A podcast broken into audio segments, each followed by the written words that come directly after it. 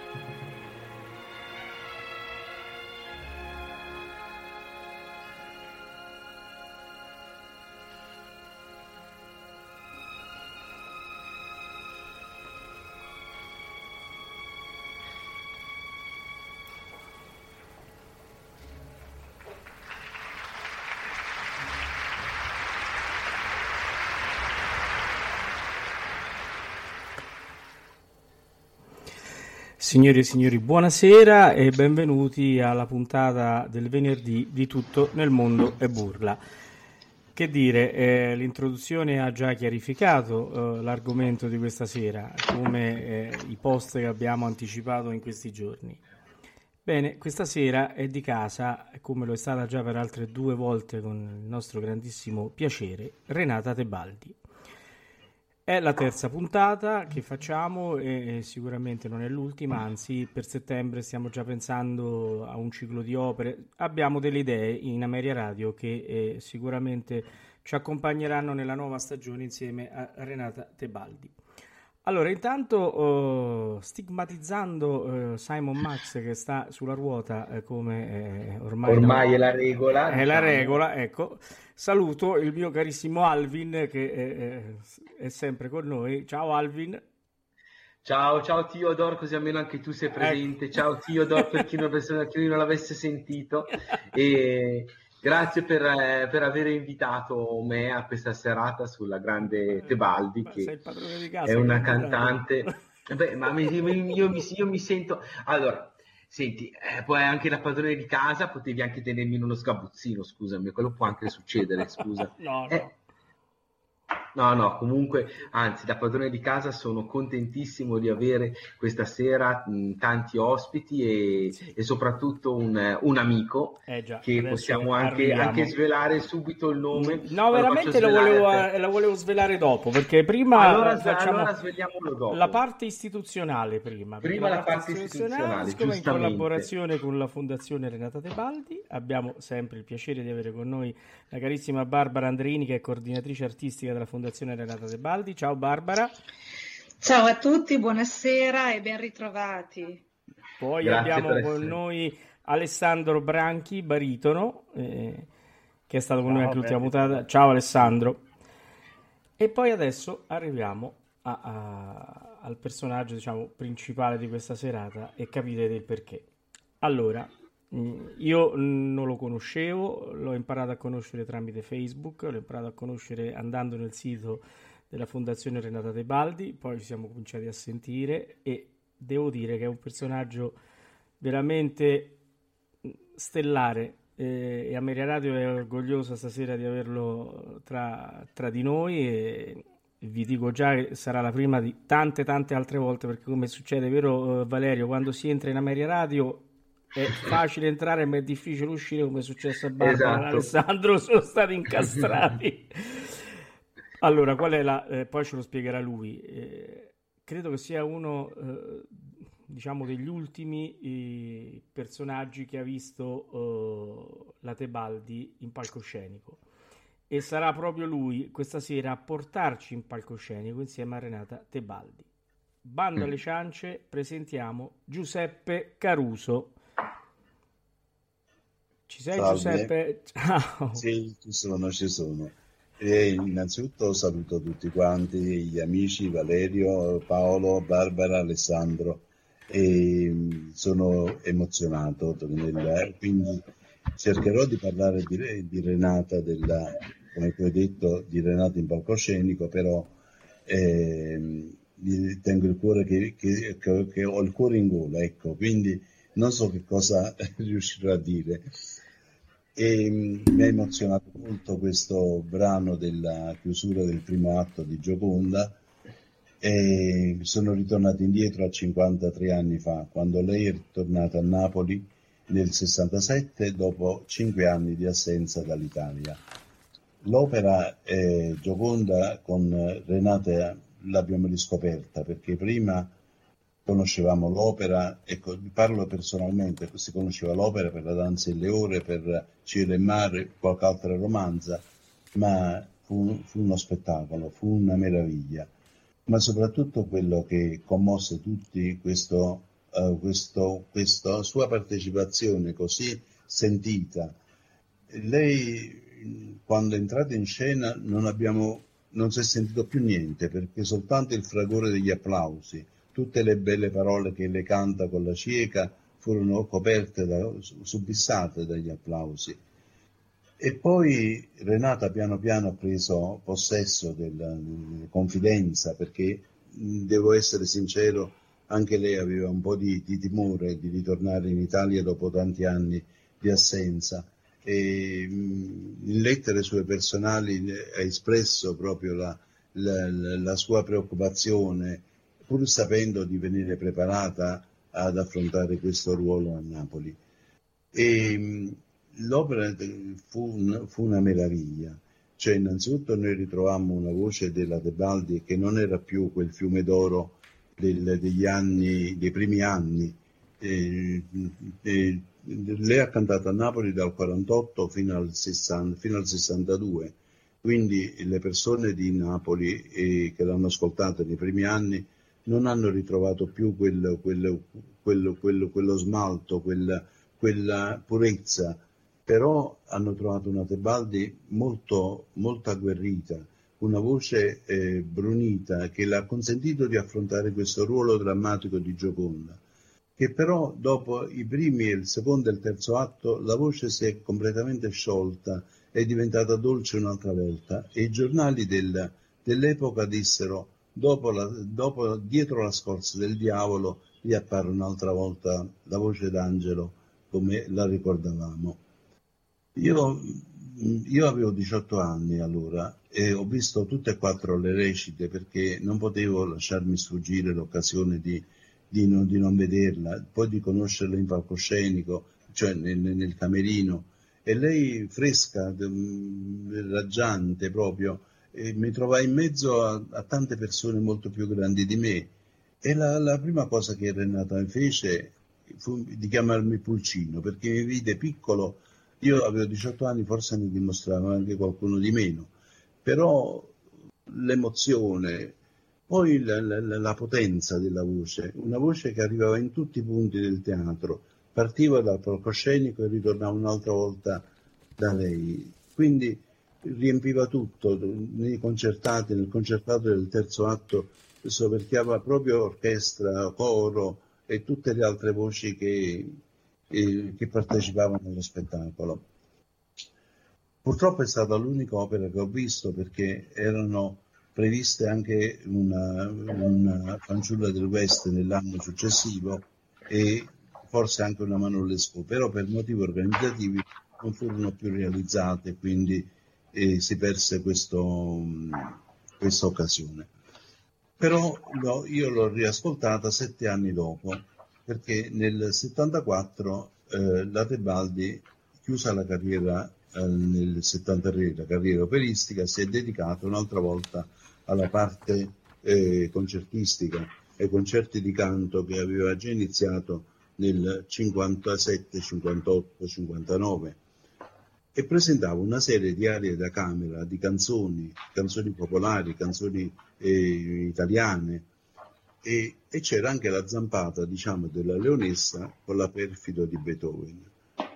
Quando eh, ho visto Renata alla Scala il 20 di maggio del 74, al suo secondo recital in Italia, perché eh, il, e poi l'ho vista all'estero in altri concerti e finalmente a Napoli nel suo recital di addio ed ero seduto proprio davanti a lei. Innanzitutto l'emozione che dava questa figura così imponente, una donna eh, straordinaria, era un qualche cosa di magnetico, un, uno sguardo che, che abbracciava tutta, tutta, la platea, tutto il pubblico e, e, dava una sensazione strana. Renata porgeva queste, queste frasi musicali, ma dava la sensazione che cantasse per ogni spettatore presente.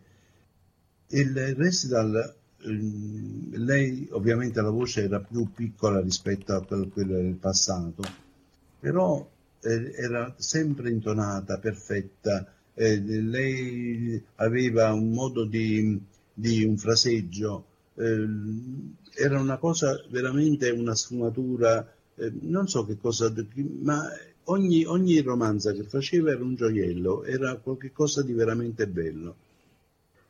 Poi i concerti finivano sempre con il civettare col pubblico, nel senso che praticamente eh, finito alla parte programma, in, in programma eh, si passava alla richiesta di bis, che non era 1, 2, 3, ma erano 6, 7, 8 e quindi si incominciava Renata questo, Renata quell'altro e quindi e, ovviamente il recital durava due o tre ore, anzi tre o quattro ore per meglio dire, non due o tre. E a proposito del recital, eh, io vorrei chiedere alla, a Paolo sì? se ci trasmette Lassiuolo. Perché sì. Lassiuolo? Lassiuolo era una romanza scritta da, eh, da Zandonai. La Tebaldi da giovane aveva studiato, eh, cioè per meglio dire era stata sentita da ragazza da, da Zandonai e lei eh, voleva tanto fare la Francesca da Rimini eh, sia a Firenze che a San Francisco, però a Firenze l'opera fu tolta dal cartellone per motivi organizzativi, per motivi economici veramente. E lei non ha avuto più l'opportunità di, cantarla, però lei diceva, il maestro Zandonai quando la, la, la sentiva cantare diceva questa ragazza la, ved- la, la, vedo, la vedo proprio nella mia Francesca. E quando lui ha composto questo Lassiuolo, che il testo è di D'Annunzio, una poesia di D'Annunzio che noi forse abbiamo studiato anche nelle scuole medie, così, e lei sapeva che cosa voleva eh, dire Dan, eh, Zandonai con questa, con questa, romanza. Quindi se l'avete fra sì. la vostra cosa, ascoltiamola. Ascoltiamo. Al pianoforte abbiamo il maestro uh, Richard Boninger ed è una incisione del 73. Ascoltiamola.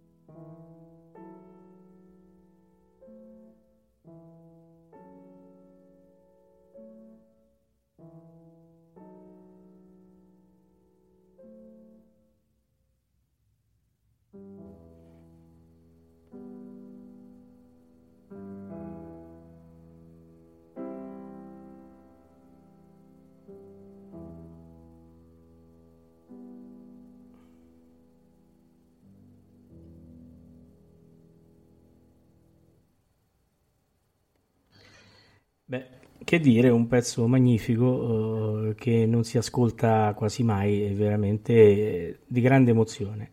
Adesso, caro Alessandro, sì.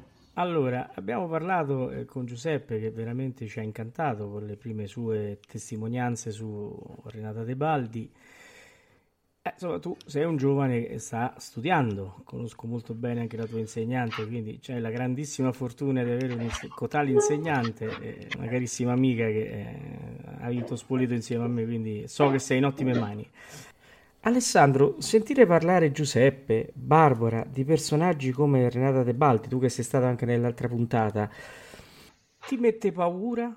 Ti dà coraggio? Cioè, come ti poni tu verso questo mondo che ti può far diventare divo? Ti può no, lasciare anche in quell'anonimato che tantissimi, anche bravissimi cantanti, eh, devono affrontare, no? Perché eh, purtroppo la carriera non è per tutti uguale.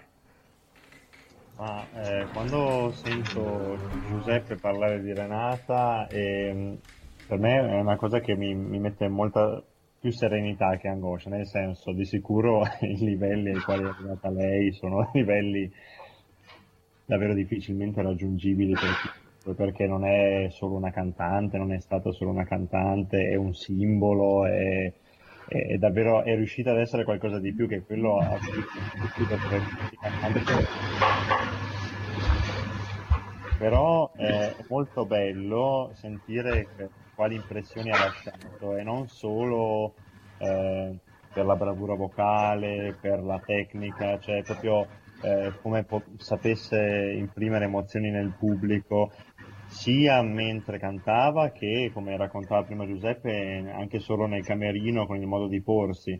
Secondo me un, questi qua sono esempi assolutamente da seguire in un mondo che adesso è diventato forse meno, meno, sereno da questo punto di vista e dove i veri divi, cioè quelli che sono divi sul palcoscenico, poi scesi sono persone molto piacevoli con i quali si può star bene e che possono lasciare dei bellissimi ricordi come ha fatto lei, sono un po' rari, insomma, siamo un po', secondo me, per come la vedo io, adesso siamo un siamo un po' volti verso delle figure di divi eh, un po' o irraggiungibili o comunque vedo spesso anche cantanti che si lamentano del pubblico no? o, che, o che criticano il pubblico se non è, non, non è sempre d'accordo con le sue interpretazioni. Secondo me questo non è il giusto atteggiamento, è meglio guardare all'esempio di una Tebaldi che sicuramente aveva eh, le proprie basi salde, le proprie posizioni, ma che sapeva ascoltare e rapportarsi con chi, con chi l'andava ad ascoltare, con, chi, eh, con le persone alle quali indirizzava il, il proprio canto. Insomma. Quindi per me è davvero bello sentire queste testimonianze e dal vivo le ho trovate solo conoscendo, purtroppo Renato non ho potuto conoscerla, ma cantanti di quell'epoca e è uno stampo diverso, non so come dirlo, è proprio un'impressione diversa, ti fanno sentire a tuo agio e, ed è una cosa molto bella da parte di qualcuno che ha, ha saputo dare tanto a, alla musica, e all'arte. Bene, eh, diciamo ma... che... Eh, vai Valerio.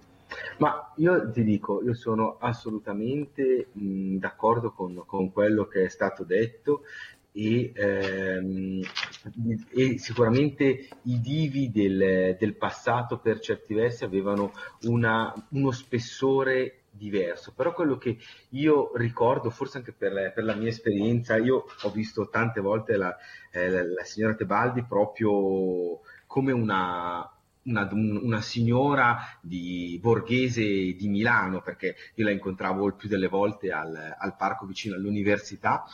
Per me la cosa era ancora diversa, non so se, se Peppino la ritrovi anche tu, cioè lei era eh, di una signorilità talmente alta che eh, sembrava quasi tutto naturale, cioè eh, senza la minima ostentazione, eh, sembrava quasi che eh, fosse nata per essere mh, semplicemente viva. Non so se riesco a, a rendere l'idea con, con, questa mia espressione, cioè mh, la viveva con una tale spontaneità che era veramente diversa da, da tutti noi Ecco, io ho, questa immagine, che forse è anche un po' quella che mh, vediamo ricostruire appunto in quello che diceva Barbara e per certi versi in quello che diceva Alessandro. Non so, mh, cosa dici? Sì, sì, no. è, è, giusto quello che tu, che, che tu dici, ma pensa che noi la, eh, la chiamavamo per nome, però le davamo il lei. Era un fatto eh, strano, se uno sente una persona che chiama per, per, nome e poi ci dà il lei, insomma, ci dà il tu. Però certo. la perché Renata stava su quel piedistallo. Io l'unica volta che gli ho dato il tu è stato quando l'ho sentita qualche giorno prima che finisse. Perché un amico carissimo mi ha detto chiamala che lei ti, sta, eh, ti, vuole, ti vuole sentire è stata l'unica volta nella quale io l'ho chiamata per nome e le ho dato il tu. E penso che lei è stata contenta. E adesso non posso parlare più perché altrimenti diventa a piangere, dai. Eh. Capisco, capisco. Allora, dai, eh, entro, entro, io con, eh, con una cosa più eh. Cioè, eh, così almeno poi ti dico, mh, io mh, quello che a me è, è, sempre piaciuto, sicuramente questo che dicevi del, del piedestallo, però forse con, eh, con noi, come è stato anche, anche, per te, perché io ricordo, l'ho conosciuta che era proprio i primissimi anni di università, avrà avuto 19-20 anni, lei era mh, stupita di essere ancora la Tebaldi, ci dicevo ma, ma signora, ma lei cioè, lo, con quello che, che, ci dà nelle incisioni, insomma, lei è la Tebaldi, ero, ero anche molto, se vuoi, infantile nel rapportarmi a lei.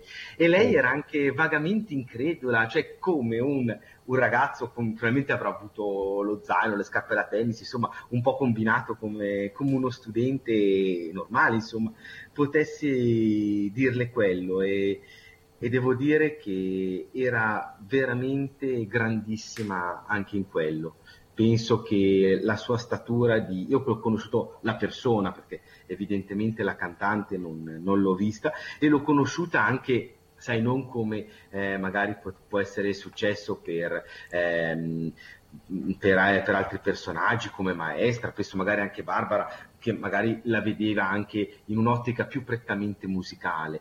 Eh, io la vedevo in questa modalità proprio lontana dal, dalla scena ed era quasi imbarazzata di essere stata eh, la grandissima Tebaldi, mi piaceva molto. Sì, io, tu hai detto la vedevo in una, in una veste musicale, diciamo che ho avuto questa grande fortuna no? di conoscerla anche sotto questo aspetto, però ti assicuro che ehm, io la sentivo molto materna, cioè lei aveva ehm, appunto questo magnetismo, questo carisma, questa forza, questa energia, era molto energetica e ti abbracciava, no? ma non soltanto fisicamente, proprio con, con, la sua presenza. Questa cosa l'ho sentita moltissimo anche io e infatti una delle cose che non dimenticherò mai è stata è sempre insomma, la sua stretta di mano con queste mani che erano caldissime, sempre caldissime. Io invece avevo sempre le mani fredde, quindi mi diceva vieni, vieni che te le scaldo, vieni che te le scaldo. Quindi era bellissima questa cosa, però proprio emanava questa energia in maniera molto forte, perché poi le era vicino, che aveva la fortuna insomma, di incontrarla da vicino, credo che insomma un, bastava aprire un attimo no, la sensibilità e gli artisti più o meno questa cosa ce l'hanno, ma la sentivi proprio molto forte. Infatti, no, ma io ti dico, sono assolutamente con te e eh, io mh, la sentivo tanto questa, questa forza che eh, era data a quello che a me ha sempre stupito, conosciuto ho avuto la fortuna di conoscere tanti cantanti, ma aveva una mh, spontaneità e una naturalezza che non, eh, non, ho mai più ritrovato in nessuna. Cioè non c'era la minima artefazione, cioè era di una, mm, cioè era regina perché era regina, non so come, come definire sì, sì. in altra maniera. Cioè proprio era una non... forma anche di classe innata che esatto, lei aveva. Era, veramente, era veramente innata, sì. cioè non, non, non, c'era nessun tipo di... E io devo dire che una, una signora del canto come, come Renata Tebaldi non ho mai più avuto occasione di, di conoscerla, sicuramente assolutamente no. Ti posso capire, sì.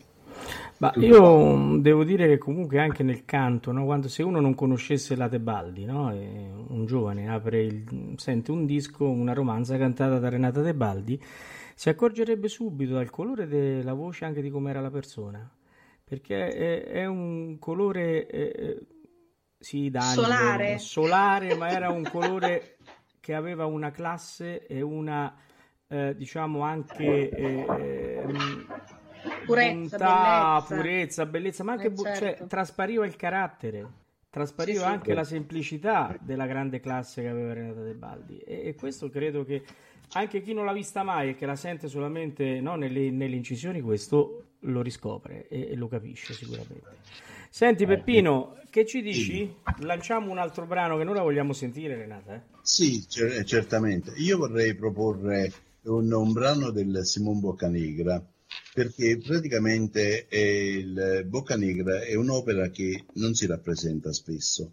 È, è tornata eh, in auge mh, anche al San Carlo qui di Napoli, alla Scala, però è scomparsa dal repertorio. Ma Renata De Baldi già nel 1956 aveva studiato la parte con Mitropoulos ed era, ehm, poi l'ha fatta tante volte in America, in Italia lei l'avrebbe voluta proporre alla Scala. Alla Scala nel 61 dopo, dopo il suo ritorno, eh, de- de- sappiamo che è ritornato nel 58 con la Tosca di Bruxelles, poi con la Tosca del, del 59 alla Scala, l'Andrea Chenier del 60.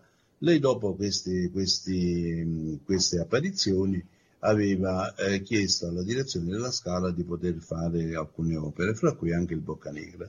Quindi l'aria di, di Amelia, di Maria Grimaldi, Amelia Grimaldi, mi, farebbe piacere se, la facciamo ascoltare Sì. agli ascoltatori. Bene, ascoltiamo quindi dal Simon Boccanegra come in quest'ora bruna. Eh, il direttore è Nino Verchi, l'orchestra del Metropolitan eh, del 18 febbraio del 1961. Ascoltiamo. Thank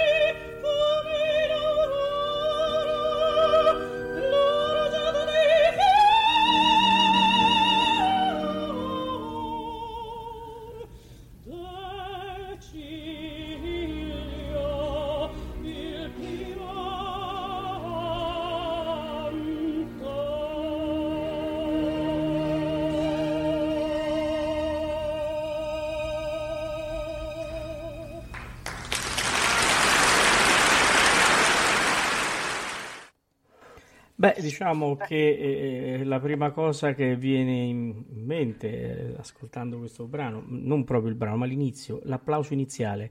Quando mai adesso si sente più l'applauso, no? Quando l'applauso di sortita. Di sortita, mai, non, non si sente più, è difficilissimo. Eh, questo significa che, a parte che la lirica è cambiata molto, che il pubblico è molto più eh, come si dice, molto più addormentato, mi passate questo termine, nel senso che mm, sta lì e, e subisce un po' tutto, no? Però eh, si è persa la genuinità forse di, di, quegli anni, non so se la pensate come me. Senti, il, posso, il riguardo, cioè per l'applauso di sortita, pensa che lei quando ha fatto la Fedora a Napoli ha avuto l'applauso di sortita ad ogni entrata di atto, al primo, al secondo e al terzo atto, perché innanzitutto eh, indossava dei costumi splendidi proprio, era una regina proprio, non, eh, non la zarina ma, ma, ma, era meravigliosa. E abbiamo delle foto splendide di Renato in Fedora, anche quelle di Chicago erano molto belle ma quelle di Napoli sono uno spettacolo. E lei ha avuto questa, questo omaggio dal pubblico napoletano che poi l'ha sempre amata, ecco eh, insomma, eh, non è da tutti, insomma, è una cosa del genere. Eh, eh Barbara. Sì. Allora, eh, eh, tu mm, diciamo hai avuto l'occasione di stare con Renata De Baldi anche per studiare, no? Esatto, esatto. Allora. Ho cercato di... Mm, dimmi se vuoi sapere qualcosa in particolare. Ma voglio sapere il rapporto Tebaldi-Allieva. Allora, intanto io, mh, mm, o meglio, non mi sentivo un'allieva e lei forse non si sentiva la maestra perché mi diceva ehm, io posso darti dei consigli, ma eh, non mi sento di ehm, definirli un insegnamento in quanto ehm, a livello di tecnica di queste cose qua, anche perché lei diceva che eh, molte cose che io facevo mi venivano, non saprei forse spiegartele, per cui c'era anche questa parte di naturalezza nella sua voce che lei ha sempre conservato, ma che forse ha rispettato proprio nella sua sensibilità, però eh, probabilmente eh, non, non, sarebbe riuscita a trasmetterlo. O comunque lei pensava di non essere in grado di farlo. Io mh, avevo 18 anni appena compiuti, quindi Forse ero anche troppo giovane per riuscire a comprendere tutto quello che lei cercava di trasmettermi. Ho cercato di fare spugna di tante cose e mh, mm, ciò che mi è rimasto in mente era questa sua idea di, di proiezione del suono, mi indicava il, il, centro della testa dove dovevo immaginare di sentire la mia voce uscire, quindi questa sensazione di altezza del suono, di pensiero molto alto e ehm, ricordo che mi diceva sempre eh, studia Mozart perché Mozart ti aggiusta il fiato, quindi questa cosa eh, probabilmente lo, lo, sentiva forse anche sopra, insomma, addosso a lei e, e, e riusciva eh, in qualche maniera a, a sentirlo bene.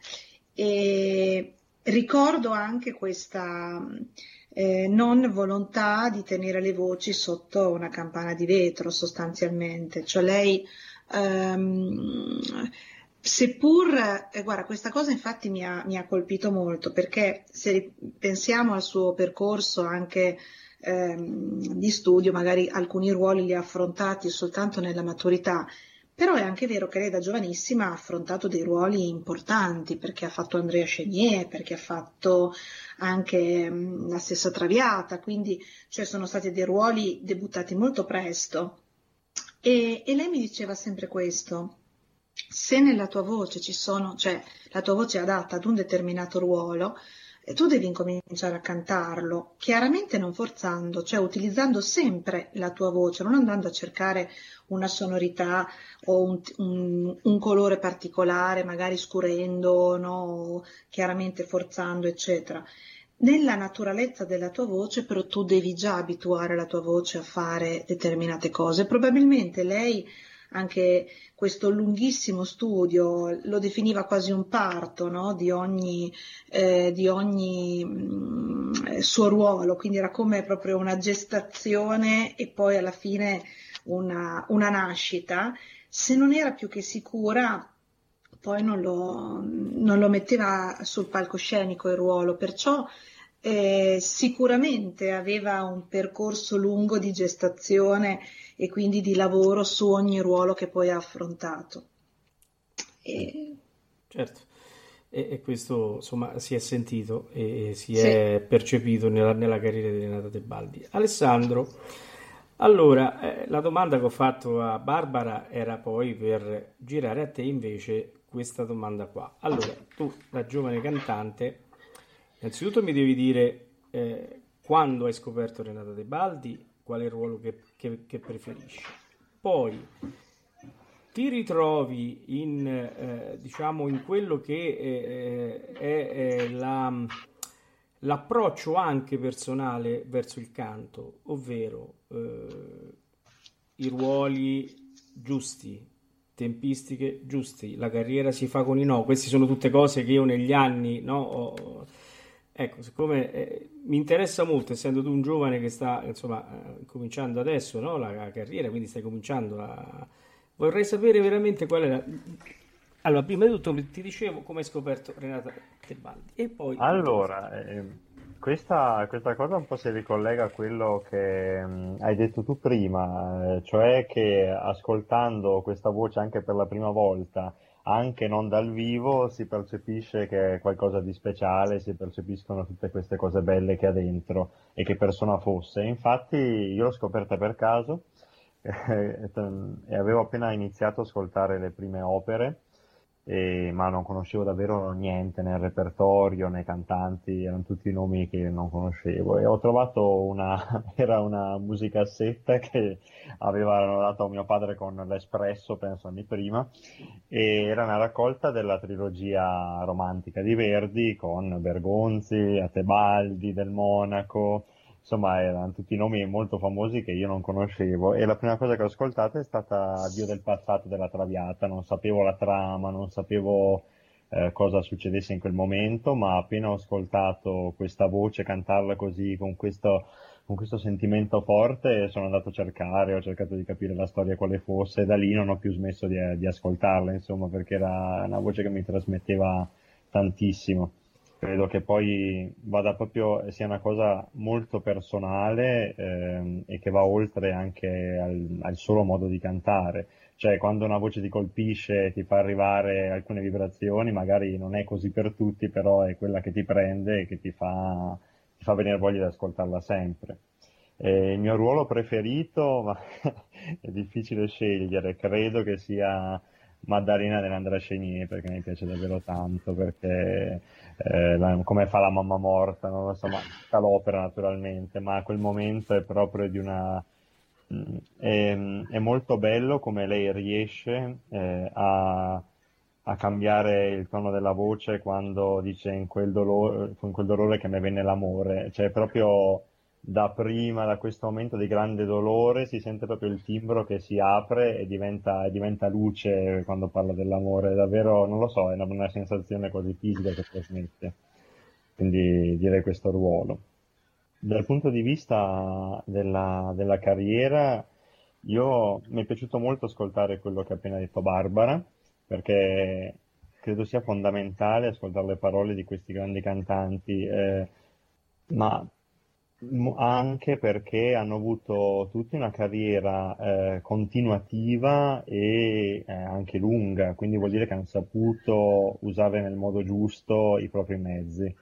E, ehm, mh, sono d'accordo sia sul fatto di scegliere attentamente quello che, che si va a cantare, poi e di non di non dire di sì solo per cantare, che oggi è uno dei problemi forse, ma magari lo era anche all'epoca, oggi però lo viviamo in prima persona, ce ne rendiamo più conto, no? Che quindi eh, sono t- così tante persone ormai che studiano canto, che provano, che quindi quando c'è un'occasione uno la prende anche se magari non si sente sicuro, eh, pur, di, pur di fare. E questo poi insomma secondo me si paga e uno può fare una volta, due volte, però poi a lungo andare è una cosa che stanca e compromette poi la carriera futura, quindi il saper guardare avanti.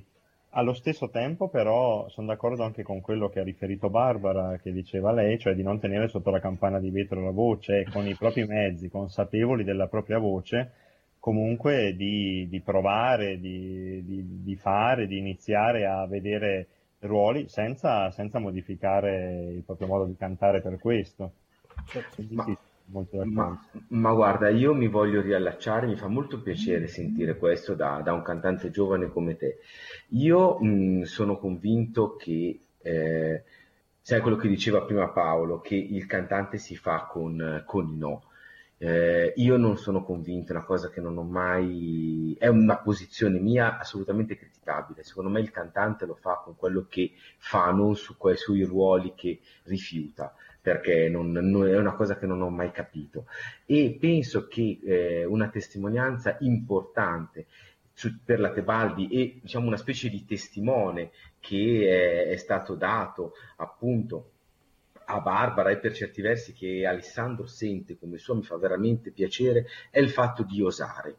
Cioè, mh, oggi se io devo mh, pensare a un cantante odierno, è il fatto che per certi versi osano più nella scelta del repertorio che nel prendere il personaggio che gli viene dato di cantare e affrontarlo con coraggio.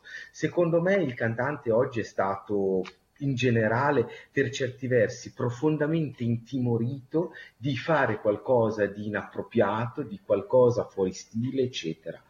I grandi cantanti del passato invece ci devono insegnare ad essere anche coraggiosi. E questo secondo me una lezione che va fatto. Cioè, eh, Renata Tebaldi è stata una cantante di grande coraggio, grande coraggio all'inizio della carriera perché ha avuto la determinazione, l'ardire di presentare opere inedite, grande coraggio di gestire un capitolo scabroso come è stato quello della Scala e un grande coraggio anche di, eh, di affrontare una carriera senza una persona importante come era la mamma. Io volevo sapere se questo coraggio tu Giuseppe l'hai, l'hai rivisto e, convieni con me che Renata è una, una donna straordinariamente coraggiosa. Ah beh, certamente. Eh? Al di là della, della presenza della mamma, eh, è stata una donna che ha saputo veramente eh, farsi da sé. Ecco. Tieni presente che tu hai nominato la, la, la, la Tebaldi giovane, la Tebaldi del 49, del 47, già con i maestri cantori alla, era alla Scala. Certo. L'inaugurazione del 46 che ormai tutti quanti conosciamo, la voce d'angelo, tutte queste cose. Del 50, del, il Requiem di Verdi, il Requiem di Mozart, poi praticamente le opere del Fernando Cortez dell'assedio di Corinto, Elena al Calvario di Leonardo Leo del, del 1700, un compositore napoletano. E poi praticamente fare, poi soprattutto ecco, Barbara dice parlava di Traviata, lei ha iniziato la Traviata e l'Andrea Sceniere nel 47, la Traviata a, a Catania e lo Scenier invece a, a, Parma già nel 45 o 46, adesso nel 45 infatti. Il, ehm, è stata innanzitutto la traviata sua e aveva una dolcezza nel secondo e nel terzo atto, ma di una cosa che, che le registrazioni, sia ufficiali che le registrazioni live, che ne abbiamo tante, ne abbiamo tante, tante, tante, è spettacolare quella della RAI del 52, non riescono a riprodurre le altre cantanti che hanno cantato dopo di lei la, la parte di Violetta hanno rubato questi, questi, queste, eh, diciamo queste finezze sue, non saprei dire perché io non so parlare bene, però eh, quel, quell'abbandono che c'è nel secondo atto, nel terzo atto, sono state poi elaborate da altre cantanti che poi hanno reso la loro traviata, la loro violetta eccezionale, mettendoci poi anche il primo atto che è un poco più, eh, diciamo. E a proposito del primo atto, ehm, c'è tutta una polemica che purtroppo sui social si sta eh, prendendo piede, è il fatto che la Tebalda passava di mezzo tono, Però se si va a vedere l'abbassamento di mezzo tono non era soltanto della Tebaldi, era della Caniglia, della Caballé di tutti i cantanti che hanno fatto la parte di Violetta, soprani lirici che hanno fatto questa parte. Era un fatto usuale. Adesso si punta l'indice su di lei. Io sono molto addolorato perché praticamente non ascolto la radio, non, non, non seguo i social, però mi riferiscono tante cose che mi, che mi dispiacciono veramente. Io vorrei sapere, vorrei trovare una, una giustificazione a questo accanimento, a questo odio contro di lei, che è stata un, una donna, ecco, prima l'abbiamo, l'abbiamo, detto, una donna eccezionale, sotto, dal punto di vista umano, dal punto di vista ehm, lirico, dal punto di vista artistico. Essere così presa, eh, presa in giro. E lo spunto nasce proprio dal prossimo ascolto che, che chiedo a, a, Paolo, c'è la parte di Eboli nel, nel Don Carlo. Sì. E è un ruolo, diciamo, che lei non ha mai fatto Eboli nel, teatro, ma fa parte di una serie di cinque registrazioni, cinque arie che dovevano completare la Vallì del 1968. Era una prova di una prima lettura che lei faceva con l'orchestra e con la promessa poi da parte della casa discografica, la Decca, di riprenderle e di, un, di elaborare questi, questi pezzi. Purtroppo è stato soltanto um, una prima lettura perché eh, a Monte Carlo, alla, sala dove c'è stata fatta la registrazione di questi brani, non erano preparati, non erano, insomma si è perso del tempo. Quindi la DEC chiuse in anticipo la, la sessione di, di registrazione. Allora, eh, cosa successe? Che questi, questi brani sono stati, da, sono stati, bloccati dalla Tebaldi fin quando lei aveva la, l'opportunità di poterlo fare. Poi la Decca, in un certo momento, avendo questo materiale, ha pensato di pubblicarlo. E non sono, non sono malvagi, perché innanzitutto è una sua interpretazione anche di arie di Norma, di Sonnambula, di, di Elvira dei Puritani, e anche l'Eboli e la Bigaille sono una prima lettura, quindi è quello che un artista ha dato come, come un, un, un, primo, un, primo, approccio a questa parte. Adesso per radio non passa giorno, giorno sì e giorno no, che non si va a, pun- a punzecchiare, non si va a cosa. E onestamente è una forma di cattiveria che io non, che, che non accetto. Allora, se possiamo ascoltare sì. Eboli, così la sentiamo e la giudichiamo poi tutti quanti insieme. Ok. Certo, con piacere. Sentiamo quindi Odon Fanale con Renata Tebaldi, l'Orchestra Nazionale di Monte Carlo e il maestro Fausto Cleva, eh, l'incisione Decca del 1968.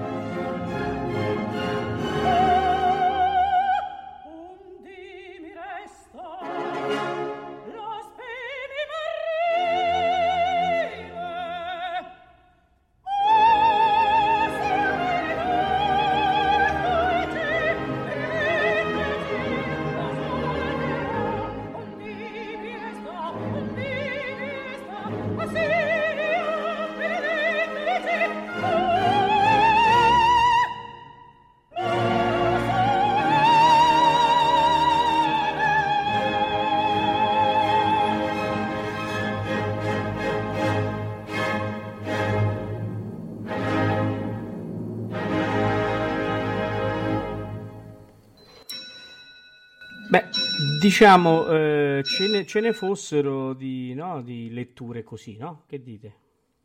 Assolutamente. lettura mi sembra. Se tutti facessero una prima lettura del genere, io penso seconda. che insomma, ecco, la, figuriamoci la seconda, la terza cosa sarebbero Perché potute essere, fuori, no? Eh, eh, quindi... no ma, ma, il, ma, il, problema, secondo me, questo è anche un pochino per, per rispondere a, allo, a quello, lo scandalo di cui parla, parla um, Giuseppe, che veramente eh, ferisce non soltanto Renata, ma la nostra grandissima tradizione che è un, un bene inestimabile. Cioè, secondo me è pericoloso l'approccio che viene proposto perché vuole veramente svilire il teatro lirico per renderlo un qualcosa di eh, privo di un, di un, reale impeto mh, emotivo. Eh, e questo è secondo me molto, molto grave perché si mette alla berlina qualcosa senza conoscere la prassi esecutiva, perché esiste anche una prassi esecutiva novecentesca, lo si eh, vuole veramente esporre per mh, tentare di creare una cortina di fumo per mostrare, eh, per nascondere il fatto che purtroppo oggi le personalità artistiche e spero che eh, Alessandro a questo punto di vista, che è un ragazzo giovane e non vuole assolutamente essere qualcosa contro di lui perché sono sempre, io faccio l'insegnante, quindi io credo nelle generazioni future perché altrimenti una persona non può eh, fare la vita del, dell'insegnante. Cioè, mh, temo che eh, ci sia appunto la volontà di evidenziare l'elemento negativo, magari legato a una prassi esecutiva dell'epoca, per non voler eh, attestare il fatto che erano artisti di spessore enorme e all'interno di questi grandissimi artisti c'erano poi casi eccezionali come erano Renata Tebaldi. Cioè questa è la questione. Cioè noi parliamo di, can- di una cantante che è eccezionale, cioè la prima lettura è una prima lettura che ha sì dei difetti, ma parliamo di difetti all'interno di un'interpretazione leggendaria, cioè è questo il punto. Secondo me si tenta di vedere veramente, io ho scritto in risposta alla eh, la famosa poesia di, di, Trilussa, che c'è la, la lumachina che passa sull'obelisco pensando di essere eterna, cioè l'arte di questi grandissimi artisti è eterna e la bava della lumaca è bava di lumaca cioè io l'ho sempre vista così. Ecco, non so se ecco, eh, Alessandro assolutamente non ti sentire tirato in causa in senso negativo, ecco. No, no, ma sono d'accordo e, mm, e, secondo me il punto è proprio che queste personalità amavano quello che facevano e quindi esprimevano sempre qualcosa.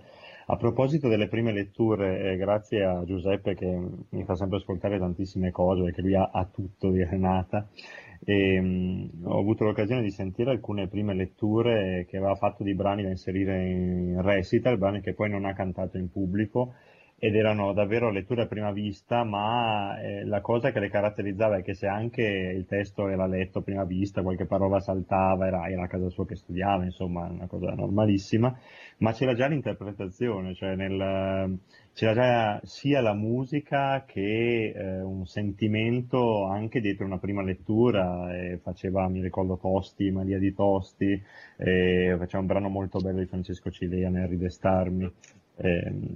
Ed è davvero questo il bello, che, che cioè non, non, è mai disgiunto il, il, leggere, l'imparare le note, l'imparare la musica dall'esprimere qualcosa, è un tutt'une, secondo me è la cosa che fa la differenza assolutamente.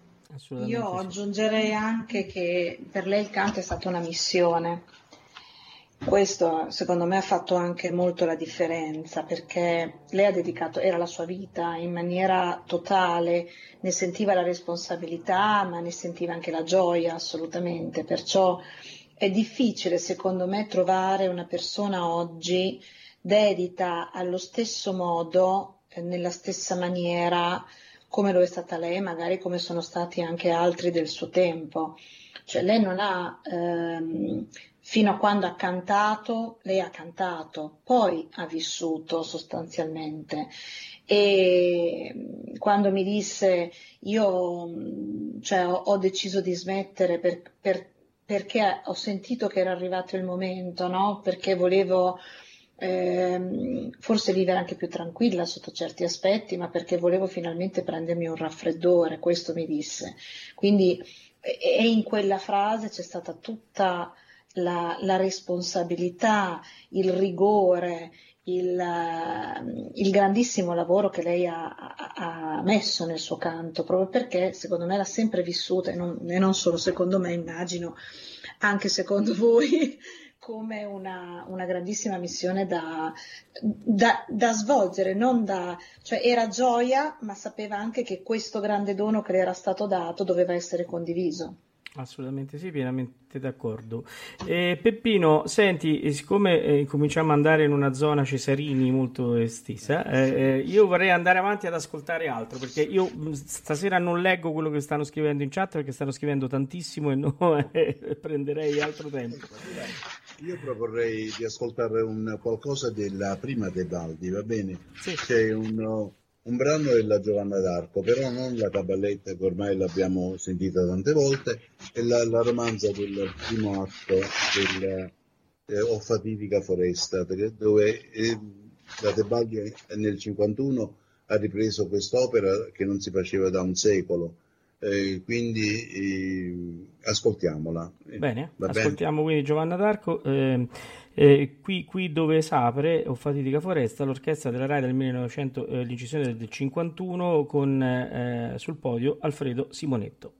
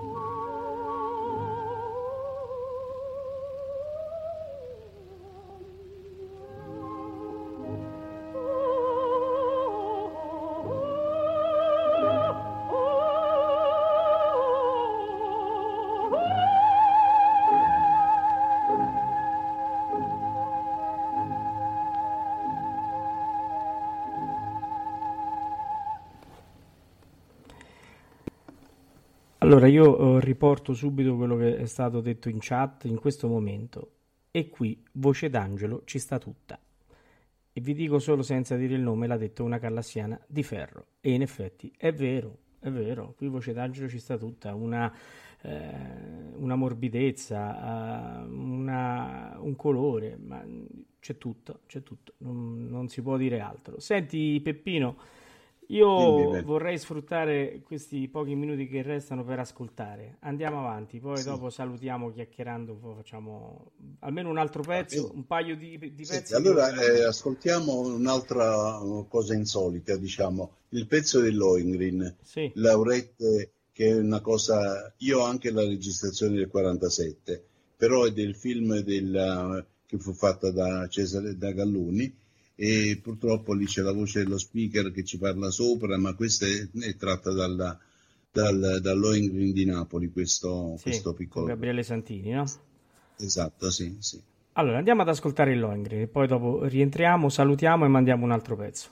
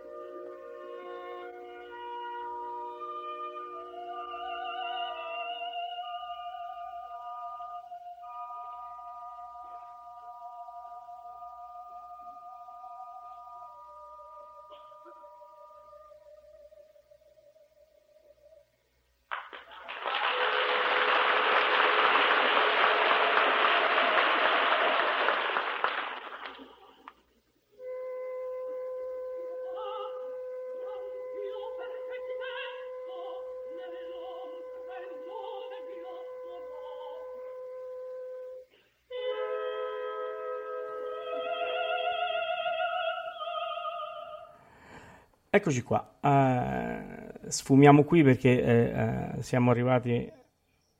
Sì, sì. Allora, ehm, bene, siamo arrivati eh, alla conclusione di questa puntata, è, chiaro che eh, è solamente un assaggio, come ripeto sempre, perché eh, poi a settembre Peppino ormai è stato incatenato con eh, la palla, quella no? con la catena, quella dei pirati. È stato incatenato ormai ad Ameria Radio, come tanti, come Barbara, come Alessandro e tanti altri. Lo stesso Chipman che sta dall'altra parte, che eh, esatto. ormai è rimasto incastrato. Allora, nella ruota. È nella ruota, certo, l'altro tanto gira ancora. Allora, io vorrei un pensiero di tutti quanti su Renata Tebaldi prima di chiudere, per poi lasciare l'ultima parola a Giuseppe, eh, che veramente secondo me è, è, è colui che ha più uh, titolo per chiudere una puntata su Renata Tebaldi. Vai Barbara, inizia te. Allora, io vorrei mm, ribadire il fatto che, eh, un po' quello che vi dicevo prima fuori onda, lei l'abbiamo mh, mm, vista come una persona chiaramente molto coraggiosa, come un'artista molto coraggiosa, ma lei stessa eh, si riteneva non abbastanza coraggiosa. E quindi questa, mm, diciamo, questo osare, questo eh, spendersi, questo eh, donarsi eh, non è mai abbastanza. E Renata con anche il suo rigore che metteva sia nella sua vita ma anche nel suo studio, nello studio dei suoi, dei suoi eh, bambini che erano poi appunto questi parti, questi ruoli, queste bellissime eh, testimonianze che a noi ci sono rimaste. Eh, ci metteva appunto, voleva metterci tutto questo coraggio. A volte lei stessa mi disse che non è stata abbastanza coraggiosa, che non, è, eh, non si è buttata in ruoli che avrebbe potuto fare. E quindi col senno di poi mi chiedo chissà cos'altro avrebbe potuto regalarci in, in dono in questi, in questi ascolti. Però questo è. E per fortuna abbiamo Peppino che ci aiuta a ricostruire una memoria uditiva, perché dicevamo anche no, che purtroppo le registrazioni che sono arrivate a noi non rendono così ehm, fedelmente ciò che invece la sua voce era eh, nell'ascolto dal vivo. E sappiamo che anche quando registrava per esempio le mettevano i microfoni a lato di fianco perché se le mettevano troppo diretti eh, al suo, alla sua canna di voce erano completamente in distorsione. Quindi anche il riuscire a catturare no, tutta la ricchezza di questa voce è, è, veramente stato difficile e probabilmente anche impossibile, insomma, quindi per quanto ci arrivi noi abbiamo, e io ho per fortuna come amico Peppino che mi racconta, mi, mi dice e mi, e mi testimonia ogni giorno. E a tal proposito vorrei ringraziarlo perché lui ha realizzato una cronologia degli spettacoli di Renata eh, strepitosa, ci ha lavorato anni anni e anni ed è pubblicata sul sito della Fondazione Renata Tebaldi ed è consultabile, scaricabile gratuitamente. E quindi lì sopra ci sono diciamo tutte le, le apparizioni, tutte le, le informazioni della, dalla Tebaldi studentessa alla Tebaldi quando ha lasciato praticamente le scene. Ed è un lavoro continuamente poi in aggiornamento perché um, eh, è andato a ricercare no? articoli quotidiani, corrispondenza privata, locandine, ha scritto a teatri per recuperare i programmi di sala, anche per recuperare i bis che fece, quindi fuori programma, insomma ha fatto un lavoro veramente eh, immenso e di questo ovviamente la Fondazione gli è eternamente grata. Quindi grazie Peppino. Vai Alessandro. Ah, mi commuovi.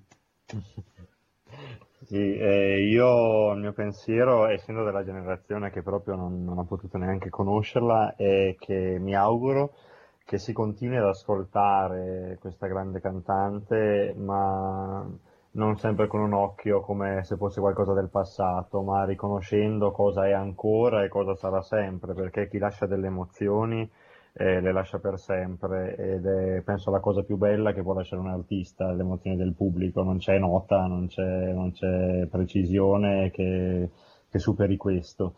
Quindi spero che, mm, che, la si ascolti sempre di più e anche come, come esempio.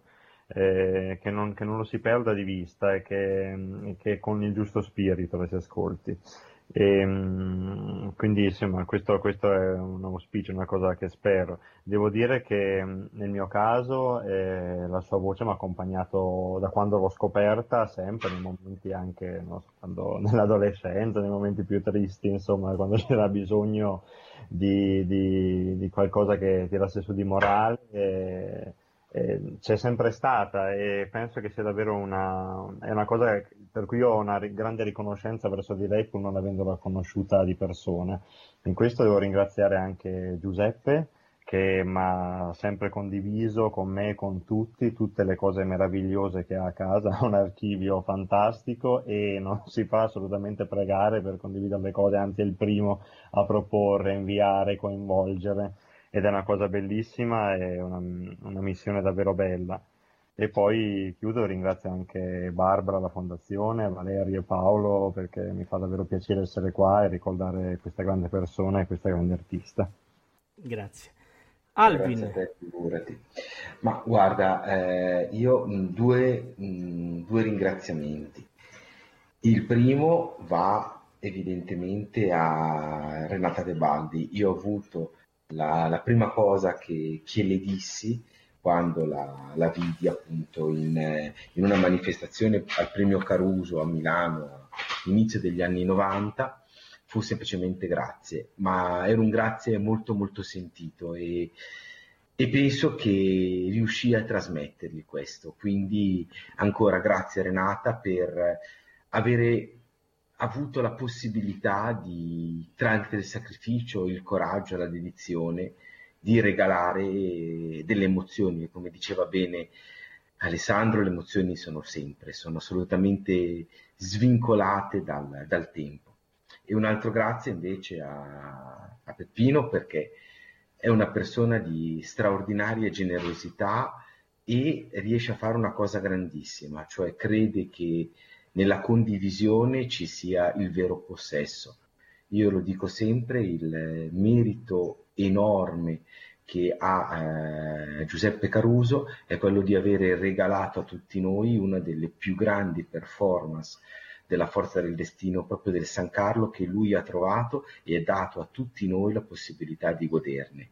E questo è un regalo meraviglioso che ci ha fatto e che per l'allestimento eccezionale che è stato, è un monumento al Teatro San Carlo, a Arnata Tebaldi e al bel canto italiano, quindi davvero di cuore grazie Peppino. Bene, ora prima di lasciare la parola a Peppino che concluderà la trasmissione dicendoci anche quale brano vuole mandare per la chiusura, io vorrei dire solamente questo, che il miracolo di Renata Tebaldi è quello che anche questa sera si è eh, si è diciamo visto, cioè quello di stare qui tutti insieme a parlare di lei, a sentire la sua voce e, e a sentire ancora la vita che la sua voce dà, pur non essendoci da qualche anno, Renata Baldi vive in mezzo a noi e continua a dare eh, il, l'esempio che spero tutti i giovani cantanti come Alessandro possano ricevere e portare avanti, perché eh, solo così la, la lirica, la grande lirica, può continuare il nostro patrimonio, perché la lirica è nostra, noi non stiamo a girarci intorno, è nostra. E grazie a persone come Renata Tebaldi, se eh, diciamo ancora, ancora se ne parla. Ringraziamo anche Peppino, indubbiamente, perché da gran persona quale è, veramente condivide tutto e, e ce la fa vivere come se stesse lì con lui. E questo è, è molto bello perché l'amore che lui ha per Renata e che trasmette a tutti quanti noi eh, è un amore eh, incondizionato, un amore incondizionato che è, è nato da Ciao Pulcino, insomma, e questo non è una cosa da poco, perché la grandezza di una, di una diva è anche quello di essere per tutti e non per pochi, e Renata era ed è per tutti e non per pochi. Peppino, grazie e a te la parola per chiudere la trasmissione e dirci cosa vuoi far ascoltare al nostro pubblico. Allora, eh, innanzitutto ringrazio voi della radio e la fondazione e, tutti quanti, con, veramente con affetto perché mi avete dato una grande gioia questa sera. E, ehm, io direi, propongo l'ultimo brano, diciamo dal Mefistofele, la, la scena di Elena, la scena greca, così ci richiudiamo, il, ritorniamo al debutto della Tebaldi, il 23 di maggio del 1944. Allora abbraccio tutti quanti, a Barbara, Alessandro e tutti quanti, va bene? Grazie. grazie di cuore, grazie, grazie, grazie. Grazie a te Peppino, grazie a Barbara, grazie a Alessandro, grazie a Valerio e grazie alla Fondazione che veramente fa un grande servizio per questa grande cantante. Buonanotte a tutti, ascoltiamo il Mefistofele.